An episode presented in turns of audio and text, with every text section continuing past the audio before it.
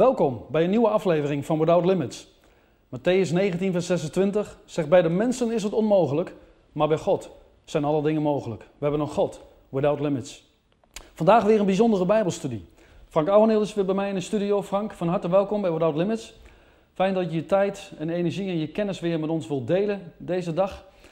We hebben een studie voorbereid, vooral jij, over geestelijke groei. En kun je mij vertellen, wat is geestelijke groei? En waarom is het noodzakelijk dat een christen geestelijk groeit? Ja, vooral dat laatste wat je daarbij zegt. Waarom is het noodzakelijk? Het is noodzakelijk. In de wereld is een spreekwoord: stilstand is achteruitgang. Dat wil zeggen, als je je niet verder ontwikkelt, dan boer je achteruit. Dan gaat de kwaliteit ook achteruit. Maar zo is het christelijk exact zo. En het probleem is, een heleboel christenen zijn gauw tevreden. Ik ben gered, ik ga naar de hemel. Ik heb Jezus aangenomen, ik ga trouw naar de kerk of naar de samenkomst. En verder werk ik niet intensief aan de verbetering van mijn christelijke kwaliteit. En ik geloof dat het goed is als wij in deze uitzending proberen onze medegelovigen in Nederland uit te dagen pas tevreden te zijn als ze geestelijk vooruit boeren. Ja. Wat betekent dat? Geestelijk vooruit boeren, dat is geestelijk verder komen. Hoe doe je dat? Want je zou kunnen zeggen van nou, dan weet je wat, dan moet ik zeker 2 keer per zondag naar de dienst. Of dan moet ik zeker door de week ook nog. Nee, de enige manier om geestelijk vooruit te boeren, om geestelijk je te ontwikkelen, is door het woord van God. Dat is geen open deur. En dan heb ik het ook niet over het lezen van de Bijbel aan tafel of voor het naar bed gaan, maar echt je bezighouden met de diepte van het woord van God. Dus echt studie doen, juist. Gewoon dagelijks. Wauw, ja, maar niet studie doen om een betere theoloog te worden. Ook niet studie doen om de blits te kunnen maken en te kijken wat ik allemaal weet. Kennis op te doen. Bijbelinzicht te ontwikkelen door de Heilige Geest. Dus je stellen onder leiding van de Heilige Geest. En dat wat je uit de Bijbel geleerd hebt ook praktisch toepassen. Ik noem dat woord kennis, want dat is een vies woord in christelijk Nederland. Maar om werkelijk de Bijbel in je hart te hebben, want alleen zo kun je geestelijk groeien, zul je toch kennis uit de Bijbel moeten vergaren. Als je je maag wil vullen, zul je het eten door je mond naar binnen moeten doen. Als je je hart wil vullen, nogmaals noodzakelijk om geestelijk te groeien, dan zul je dat door je ogen of door je oren tot je moeten nemen. Dat heet het verzamelen van kennis. Daardoor word je steeds beter. Daardoor groei je geestelijk. Nogmaals, je kunt niet geestelijk groeien door langs het strand te lopen en de bomen te horen ruisen om geweldig onder de indruk te komen van Gods schepping. Je groeit geestelijk door net even iets dieper met het woord van God bezig te zijn dan de gemiddelde christen. De Bijbel zegt ook, hè, in Hebreeën 5 vers 14, door zwaardere kost kunnen we opgroeien tot volwassen christenen. Exact. En dat vind ik zo mooi. Ja, exact. Ja. Kun jij specifiek onderwijs noemen, hè? Wat in de Bijbel voorkomt wat betreft geestelijke groei? Nou, je hebt net zelf die tekst genoemd. Ja? Ik doe er eentje bij, in 2 Petrus 3, ik zal hem voorlezen, 2 Petrus 3 vers 18. Daar staat: groei op in de kennis van onze Heer en Heiland Jezus Christus. Daar is geen woord Frans bij en ook geen woord Spaans. Groei op, dat is een opdracht, hè? In de kennis van onze Heer en Heiland Jezus Christus. Dat is niet, ik ken Jezus, hij is mijn Heer. Kennis, werkelijk. Het Griekse woord betekent hier moeite doen om te groeien in dat wat betreft de persoon van Jezus Christus. Ja. Maar moet het ook niet een verlangen zijn van mensen? Ja, maar daar gaan we het nou over hebben. Want, goed dat je dat zegt, dat brengt me gelijk op het volgende. Om te groeien moet je eten. Geen mens zegt, ik heb geen zin in eten, ik hou daarmee op. Elk mens heeft verlangen om te eten. Ja. Want zijn lichaam zegt, het wordt tijd dat je weer gaat eten. Wij noemen dat honger of trek hebben. Ja. Wel nu, als je je stelt onder leiding van de Heilige Geest, dan zorgt de Heilige Geest dat je trek krijgt, om zo maar eens te zeggen, om geestelijk voedsel tot je te nemen. Ja. En daarvoor moet je eten. En daar is geen alternatief voor. Geen flauwekul van ik ga een paar liederen zingen of ik ga achteruit fietsen of ik ga weet ik wat. Je moet eten. En hoe voed je dan je hart? He, want je hart is eigenlijk waarmee je je op God richt. Hoe voed je je hart met geestelijk voedsel? Ja, ja, goed dat je dat woord voeden gebruikt. Want groeien, geestelijk groeien, dan moet je eten of je moet jezelf voeden. En dat kan ik het beste uitleggen aan de hand van de lichamelijke voeding. En om lichamelijk te groeien, moet je fysiek eten. Ook al is iemand dik of lang of dun, om lichamelijk te groeien, om lichamelijk te kunnen presteren, zal een mens moeten eten. Daar is geen alternatief voor. Ja. Je ziet het ook bij kleine kinderen, die hebben vaak een hekel aan eten. Mijn jongste dochter, als die vroeger moest eten, dat was een ramp. Stel je nou voor dat een jongetje tegen zijn moeder zegt: mama, ik hou niet zo van eten. Vind je het goed dat ik in plaats van te eten 10 keer om het huis fiets? Vind je dat goed? Dan doe ik toch een daad, dan geef ik toch een blijk van een gebaar van goede wil. En dat eten liever niet. Dan zegt die moeder waarschijnlijk, als het een goede moeder is: ja, ik vind het wel goed, jongetje, maar als jij niet eet, ga je dood. Ja. Heel simpel, ik zeg het even zo, heel simpel. Als je niet eet, ga je dood. Ja. Daar is geen alternatief voor. Ja. En als wij geestelijk niet eten, gaan wij geestelijk dood. Nou precies, ik ben blij dat je daar al over begint. Want dat is het volgende. En want de vraag die hier onmiddellijk op volgt is: hoe ik lichamelijk voedsel tot me moet nemen, dat weet ik. Hè? Mes en vork en in je mond stoppen. Maar nou, hoe stop ik geestelijk voedsel in mijn hart? Dat is een belangrijke vraag. En dan moet ik ervoor naar het Oude Testament. Moet ik onmiddellijk iets bij zeggen? Het Oude Testament is in Nederland eigenlijk een beetje taboe. Dat is allemaal ouderwets en dat is leuk voor prekers en bijbelschoolstudenten. Er is in Nederland een aversie tegen het Oude Testament. Jammer, want dan doet men zichzelf tekort. Sterker nog, je kunt niet eens het Nieuwe Testament begrijpen zonder het Oude Testament. In Romeinen 15 staat: alles wat tevoren geschreven is, is tot ons onderricht geschreven. Ja. Ja. Nou, er is een geschiedenis in het Oude Testament, de geschiedenis van het manna, uit Exodus 16, waar je kunt leren hoe je je geestelijk moet voeden. Dat leert het Nieuwe Testament niet, dat leert het Oude Testament, de geschiedenis van het manna. Heel kort, u weet, Israël in het woestijn en ze moeten eten en God laat voedsel uit de hemel regenen. Ja. Dat heette het manna. Ja. Dat is natuurlijk fantastisch. Dat zouden wij ook wel willen. En Israëlieten die moesten dan 's morgens, als ze opgestaan waren, van dat manna nemen. Ja. En dan hadden ze voedsel. Ja, en ze moesten voor de hele dag verzamelen. Hè? Ja, deden ze het niet, gingen ze dood. Spijt me dat ik het zo zeg. We hebben daar te weinig tijd voor, dus ik wijs u op deze prachtige DVD. Die heet Geestelijke Groei.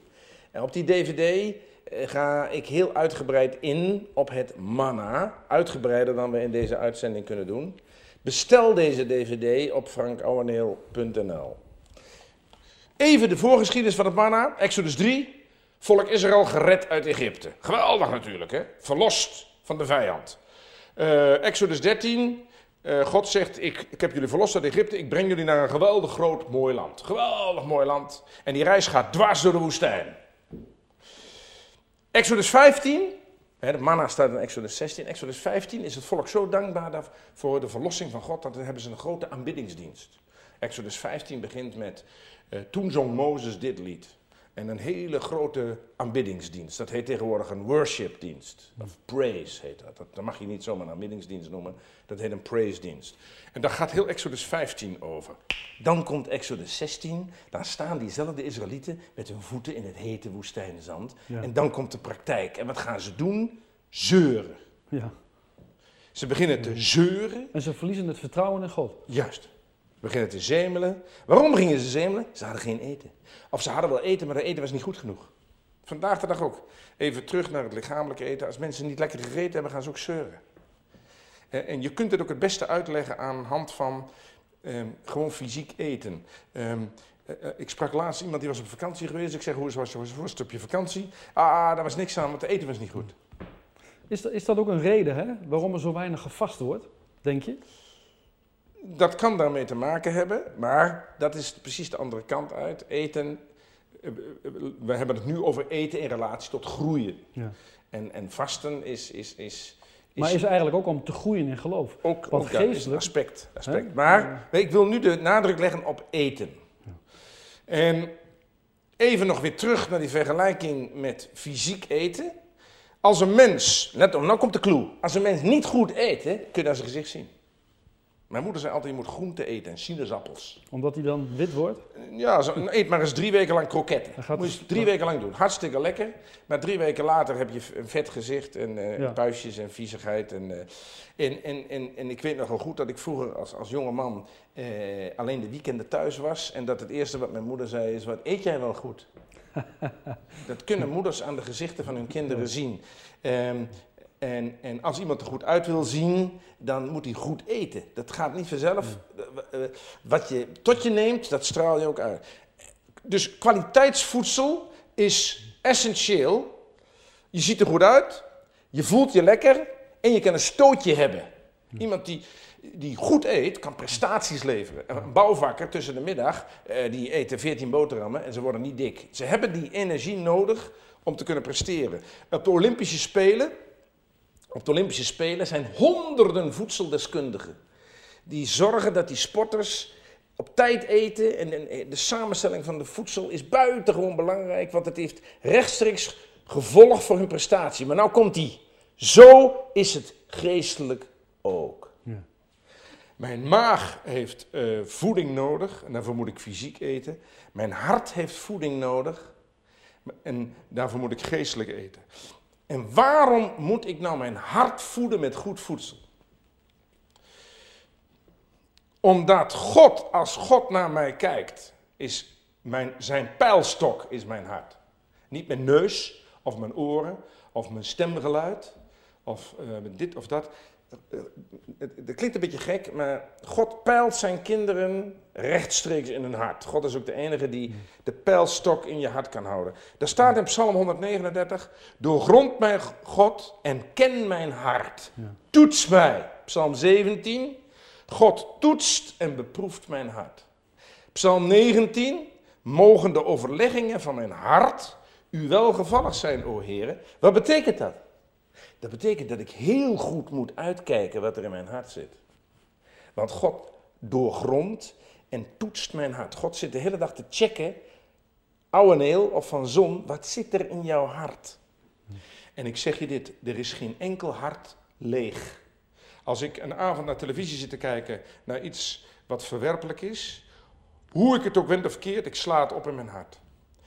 Als een kleinkind iets verkeerds ziet of iets verkeerds hoort, of die het nou wil of niet, hij slaat dat op in zijn hart. Je hart is eigenlijk één grote USB-stick van 1 miljard gigabyte. Wij slaan dat wat we meemaken, zien of horen op in ons hart. Als wij zijn op plekken waar God niet wil dat we zijn, slaan we al die indrukken van die plekken op in ons hart. En God zit heel de tijd in mijn hart te peilen. Ja, want, zegt de psalmist, ik heb het gelezen, mogen de overleggingen van mijn hart u welgevallig zijn, o God. De vraag die wij vandaag moeten beantwoorden is dus, en dat heeft rechtstreeks te maken met geestelijke groei, wat stop ik in mijn hart? Ja. Eigenlijk zou je dat boven deze studie kunnen zetten, wat stop ik in mijn hart? En ik moet dus zorgen dat fysiek in mijn maag moet ik zorgen dat er goed voedsel inkomt, zodat ik me lekker voel, er goed uitzie en prestaties kan leveren. Ik moet ook zorgen dat in mijn hart goed voedsel terechtkomt, zodat ik me lekker voel, geestelijk. Zodat ik er goed uitzie, dat mensen, dat ik dat uitstraal en zodat ik tot geestelijke prestaties in staat ben. Wat Nederland nodig heeft, hè? Ja. Dat zijn geen christenen die moeilijk lopen te doen of ze zich uit de naad lopen te gaan, maar die geestelijk powerful zijn. Ja. Dat noemt de Bijbel ook zo, want ik sta dat niet te verzinnen natuurlijk, ik sta helemaal niks te verzinnen. Er staat in Jeremia 15 dit, moet je opletten. Er staat in Jeremia 15, zegt Jeremia, o Heere, zo vaak uw woorden gevonden werden, at ik ze op. Uw woord was mij tot vreugde en blijdschap van mijn hart. Dat Hebreeuws, voor at ik op, want het Oude Testament is natuurlijk in Hebreeuws geschreven, betekent letterlijk, ik dronk ze in. Zoals een spons die helemaal keurig droog is, in het water gaat en zich helemaal volzuigt. Hier staat eigenlijk, o God, zo vaak uw woorden gevonden werden, dronk ik ze in. Uw woord was mij tot vreugde van mijn hart. Gevolg. Blijdschap en kracht. Ja. Nou, dat is wat Nederland nodig heeft. En ook, weet je wat het ook is? Als je je maag vult met goed voedsel, kun je een stootje hebben. Ja. En zo'n bouwvakker die 14 boterhammen eet, die kan doorgaan tot midden in de nacht. Want die power die eruit haalt, vaak bruine boterhammen met kaas, daar zit enorm veel power in. Kijk maar bijvoorbeeld andersom, als iemand helemaal niet meer eet, een hongerstaker bijvoorbeeld, een hongerstaker die hongerstaakt. Ja, dan verlies je al je energie. Na drie weken, en stel je voor dat zo'n man, als die al staat, stel je voor die hongerstaker die staat en je geeft hem een duwtje, zo met je vinger ligt hij om. Als iemand zijn hart leeg is, of er zit verkeerde troep in, 1 stootje en er ligt om. Dat wil zeggen, als een christen met een hart waar de verkeerde dingen in zitten, een hart waar hij geen geestelijk kwaliteitsvoedsel instopt, als hij tegenslag heeft, gooit hij vaak zijn hele geloof overboord. God deugt niet meer, de gemeente, de kerk deugt niet meer, de dominee deugt niet meer, de voorganger deugt niet meer, niks deugt er meer. Dat komt, zijn hart is leeg of er zit een verkeerde voedsel in, hij kan niks meer hebben. En daarom is het belangrijk, wat zit er in mijn hart? Nou, dat leer je in de geschiedenis van het manna. Dus daar komen we nou weer terug. Nog eventjes voor de kijkers, omdat het vandaag zo'n geweldige dag is. We gaan het nu hebben over hoe je dat doet. Hoe je dus je hart kunt voeden met geestelijk voedsel. Even terug naar Israël. Israël was ook zo. Zit in de woestijn, beginnen te zemelen en te zeuren en gaan God beledigen. Zeggen tegen God, luister eens, we zitten hier in de woestijn en onze leiders deugen niet en we komen hier van honger om. En in plaats dat God boos wordt en dat God zegt, ondankbare mensen, zegt God dit. Ik lees het voor in vers 4. Dat ontroert mij zeer hoor. Toen zeide de Heere, zie, ik zal voor u brood uit de hemel laten regenen. Dat doe ik, zegt God, maar jullie Israëlieten moeten ook wat doen. Dan zal het volk uitgaan, en verzamelen zoveel als voor elke dag nodig is. Ja. Nou, God laat uit de hemel niet kadetjes regenen, of Big Macs, of wat ook. Brood uit de hemel. Er staat op Psalm 78, God opende de deuren van de hemel en deed voedsel op hen regenen. Hij schonk hun hemelkoren, brood der engelen at ieder. Wauw. Ja, klinkt goed. Een andere vertaling heb ik opgezocht, die zei zelfs van dat manna pannenkoekjes zijn die naar honing smaken. Klopt, dat klopt. Want dat zal ik je zo vertellen. Geweldig. Ja, jij ontvouwt nu de verrassing, hè? Nou, het was mijn verrassing. Oh. Maar dat geeft niet. Ja, dat geeft niet. Even dat voedsel wat uit de hemel regende, heette manna. Ik zal straks vertellen waarom. Dan kan een christen vandaag zeggen, dat wil ik. Dat wil ik ook. Ik wou dat God dat vandaag ook deed. Dat doet God vandaag. Want wat is dat manna? Dat is de Heer Jezus. Daar staat in Johannes 6, lees ik voor. Jezus zeide tot hen, ik ben het brood des levens.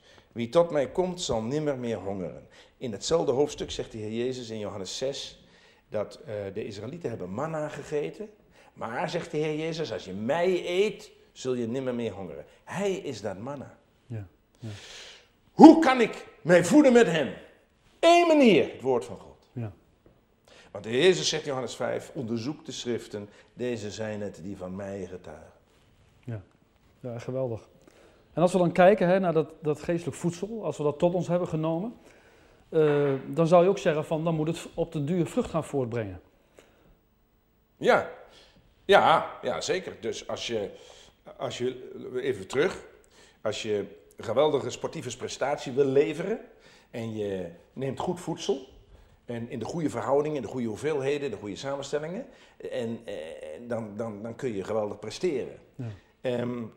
Met andere woorden, de vrucht van fysiek goed voedsel tot je nemen, zijn prestaties, fysieke prestaties. Geestelijk, als je geestelijk goed voedsel tot je neemt, door het woord van God, door je hart, ben je in staat tot geestelijke prestaties. Dat kun je gelijk checken. Ja. En dat kun je ook zien in het manna. Hoe zag het eruit? Er staat in vers 31, het was wit als korianderzaad. Wit in de Bijbel spreekt altijd van reinheid en heiligheid. Kijk maar naar de tabernakel. Zo was de Heer Jezus, rein en heilig, zonder zonde, God gehoorzaam. De Bijbel zegt in 1 Johannes 4, zoals Jezus is, zijn ook wij in deze wereld. Wij mogen nooit zeggen, ja, hij was zo, nee... Hij was zo, daar kunnen wij niet aan tippen. Nee, in Johannes 4, zoals hij is, zijn wij in deze wereld. Hoe doe je dat? je hart met hem vullen. Filippi 2. Laat die gezindheid bij u zijn welke ook in Christus Jezus was. Hoe doe je dat? Gaat dat vanzelf? Nee, dat dacht je. Er zijn een hoop christenen in Nederland die zeggen dat. Ah, dat gaat allemaal vanzelf. De Heilige Geest zet een trechter op je hoofd, die stopt er van alles in, dat gaat allemaal vanzelf. Nee, zegt God, verzamelen. Zoveel als voor elke dag nodig is. Er staat in 1 Petrus 2, hiertoe zijt gij geroepen, daar Christus u een voorbeeld heeft nagelaten, opdat gij in zijn voetstappen zoudt volgen. Geroepen, hè? Doen. Hoe doe je dat? Je hart vullen met hem. Ja. Nog een detail van het manna. Het was, zegt vers 31, het was wit. Dus die Israëlieten die kwamen 's morgens uit hun tenten, dan zagen ze dat witte, manna vallen. En het was wit als korianderzaad, staat er. Koriander, het kenmerk is, het ruikt er verschrikkelijk lekker. In Frankrijk, al die velden voor parfums, daar verbouwen ze eigenlijk maar twee soorten zaden. Dat zijn koriander en lavendel. Om de geur. Ja.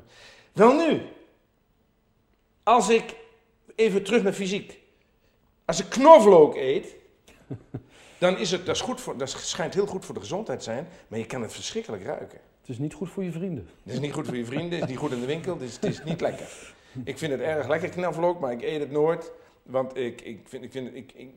het komt door je poriën naar buiten. Zo is het geestelijk ook.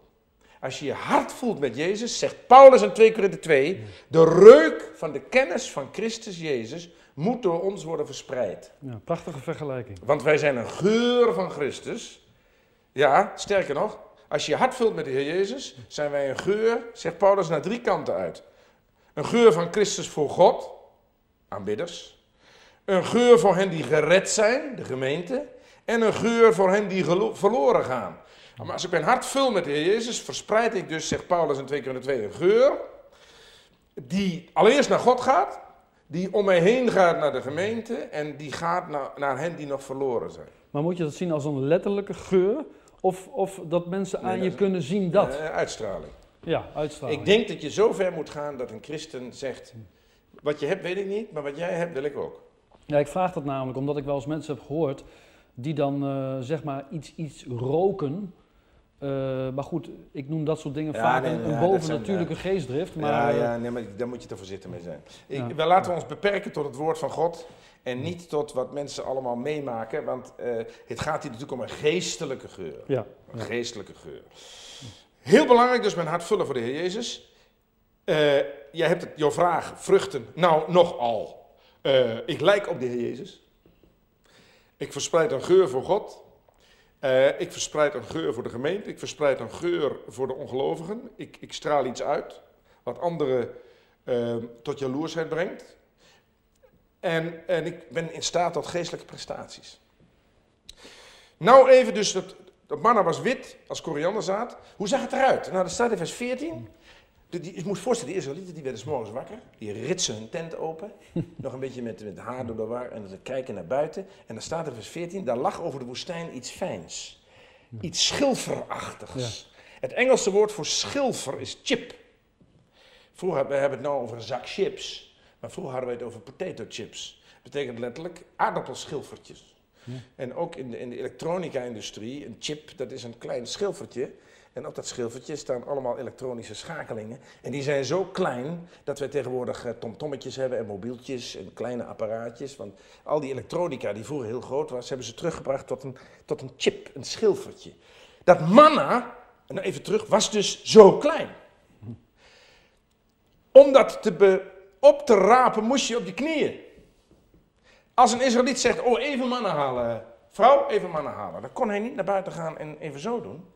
Want dan had hij 99% zand in zijn handen. En als hij geluk had, zaten daar een paar korreltjes manna tussen. Hij moest, moet maar voorstellen, 's morgens, dat kunt u ook zien allemaal op die DVD. Dat is ook wel leuk om te bestellen, alleen al voor het plaatje voorop. Dan ziet u al die mannen 's morgens voor hun tent op hun knieën dat manna verzamelen. Moet je voorstellen wat een tafereel. Ja. Deden ze het niet, gingen ze dood. Spijt me, dat klinkt een beetje gek. Ze deden er dus ook heel lang over. Als een Israëliet een groot gezin had, dan moest hij op zijn knieën schilfertje voor schilfertje dat manna verzamelen. En er was heel wat nodig om daar voedsel van te maken. Dat deed een Israëliet niet eventjes tussen neus en lippen door. Terug naar vandaag. Om je hart te vullen met Jezus, dan moet je voor op je knieën. Dan moet je zeggen, Heer Jezus, ik open uw woord, wilt u tot mij spreken? Ik wil groeien in de kennis van u. En dat is daar moet je tijd voor nemen. Anders groei je niet. Anders is er geen voedsel. Nou, jouw punt van dat honing, dat is wel even leuk. Er staat in vers 31, het smaakte naar honingkoek. Ja. Honing is in de Bijbel altijd een beeld van lichamelijke kracht. Er staat in 1 Samuel 14, nou, Jonathan moe is, daar staat er. Hij at een weinig honing en zijn ogen stonden weer helder. Tegenwoordig, ik mag geen namen noemen, heb je allemaal energiedranken. Nou, honing is de energiedrank van de Bijbel. Die Jonathan, die at een stukje honing en ik kon er weer tegenaan. Daar smaakt. Dus met andere woorden, als ik mijn hart vul met de Heer Jezus, is er kracht. En nummer 11 zegt, de smaak ervan was van oliegebak. Dus Exodus 16 zegt, het smaakte naar honing, in lichamelijke kracht. Nummer 11 zegt, het smaakte naar olie. Zacharia 4 zegt dat olie een beeld is van de Heilige Geest. Ja. We kunnen wel zeggen, vul mij met uw geest, vul mij met uw geest. Maar als ik mijn hart vul met het ware manna, met Jezus Christus, is dat de power van de Heilige Geest. In mijn leven. Hoe doe ik dat? Door het woord van God. Tot slot, de Israëlieten moesten het zelf oprapen. Je kon niet buiten gaan staan en het in je mondje laten regenen, zo. Met de mond wijd open, dat God het in de mond deed vallen. Nee, God zegt, je moet uitgaan en verzamelen zoveel als voor elke dag nodig is. Ja. Luie Israëlieten, stierven. Luie christenen, geestelijk, want jij hebt het al eerder gezegd, dood. En met andere woorden, een Israëliet moest elke dag uitgaan en verzamelen. En dan had hij kracht en dan was hij God gewijd. En zo moeten wij dat doen. Elke dag ons hart vullen met de Jezus. Kost je tijd, kost kniewerk. Maar dat doe je niet even. Je moet net zoveel tijd besteden aan het vullen van je hart, als dat we elke dag besteden aan het vullen van je maag. Ja. Nou, dat is voor een mens ongeveer een uur per dag. Dat hij tijd besteedt om zijn maag te vullen. Nou, dat is een mooie check. Besteed die tijd ook maar aan het vullen van je hart. Je zult lijken op de Heer Jezus. Je zult geestelijke kracht hebben. Je zult de kracht van de Heilige Geest ervaren. Je zult een geur van Christus verspreiden. En je zult tot eer zijn van God. En ik geloof dat het goed is dat de christenen uitgedaagd worden om te groeien in de kennis van Jezus Christus. Door het hemelse manna tot zich te nemen. Je hart te vullen met het woord van God. Amen. Je hebt nog wat beloofd, Frank. Jij zou nog uitleggen wat manna betekent. Ja. Oh ja. En wat je belooft moet je doen. Amen. Nou, dat is het mooiste sluitstuk van deze studie. Die we helaas... we kunnen helaas beperkt stilstaan met manna. Maar vers 31 staat, het huis Israëls noemde het manna. Ja. Wat betekent dat? Dat is een Hebreeuws woord. Het Oude Testament komt oorspronkelijk uit het Hebreeuws. Je hebt in het Hebreeuws twee soorten woorden. Dat is maze... en mahna. Ja. Maar zo schrijf je M-A-H, spatie Z-E. Mahna, M-A-H, spatie N-A. Maar ze betekent, wat is dat? Dus bijvoorbeeld, stel je voor, ik weet niet wat dit is. Maar dat weet ik wel hoor, weet ik wel. Maar dan zegt een Jood, maar ze, wat is dat eigenlijk? Nou, dat is een glas water. Als je zegt mahna, dan zeg je, wauw, wat is dat? Dus als je bijvoorbeeld hele mooie muziek hoort... Ja. Dan zeg je, wat is dat voor mooie muziek? Daar hoef je geen antwoord op. Maar de vraag zelf is een uitroep van bewondering. Ja. Of er rijdt heel snel een rode Ferrari voorbij. Ja. Dan zeg je, wat is dat voor een auto? Met andere woorden... Je bent enthousiast. Ja, die vraag hoeft niet beantwoord te worden. Maar de vraag zelf is een bewijs van enthousiasme. Dus die Israëlieten deden 's morgens die tent open. En die zeiden, wauw, wat is dat? Eigenlijk is mana het Hebreeuwse woord voor wauw. Geweldig. En dat bedoel ik met aanbidding. Uiteindelijk het ultieme gevolg van je hart vullen met de Heer Jezus... is dat je tot ware aanbidder wordt. Ja. Dat je de hele dag zegt mana. Zoals toen de Heer Jezus de storm liet liggen op het schip... zeiden de discipelen alleen maar, wie is toch deze? Dus daar hoefden ze geen antwoord op te hebben. Maar die vraag, wie is toch deze? Er was al een uitroep van bewondering. Jesaja, wie is de Heere gelijk? Antwoord is niet nodig. De vraag is een uiting van bewondering. Mana. Okay. Dus het ultieme consequentie van je hart vullen met de Heer Jezus is... Wie is toch deze? O Heer Jezus, wat bent u groot. Geweldig. Ja, dat is het ultieme consequentie.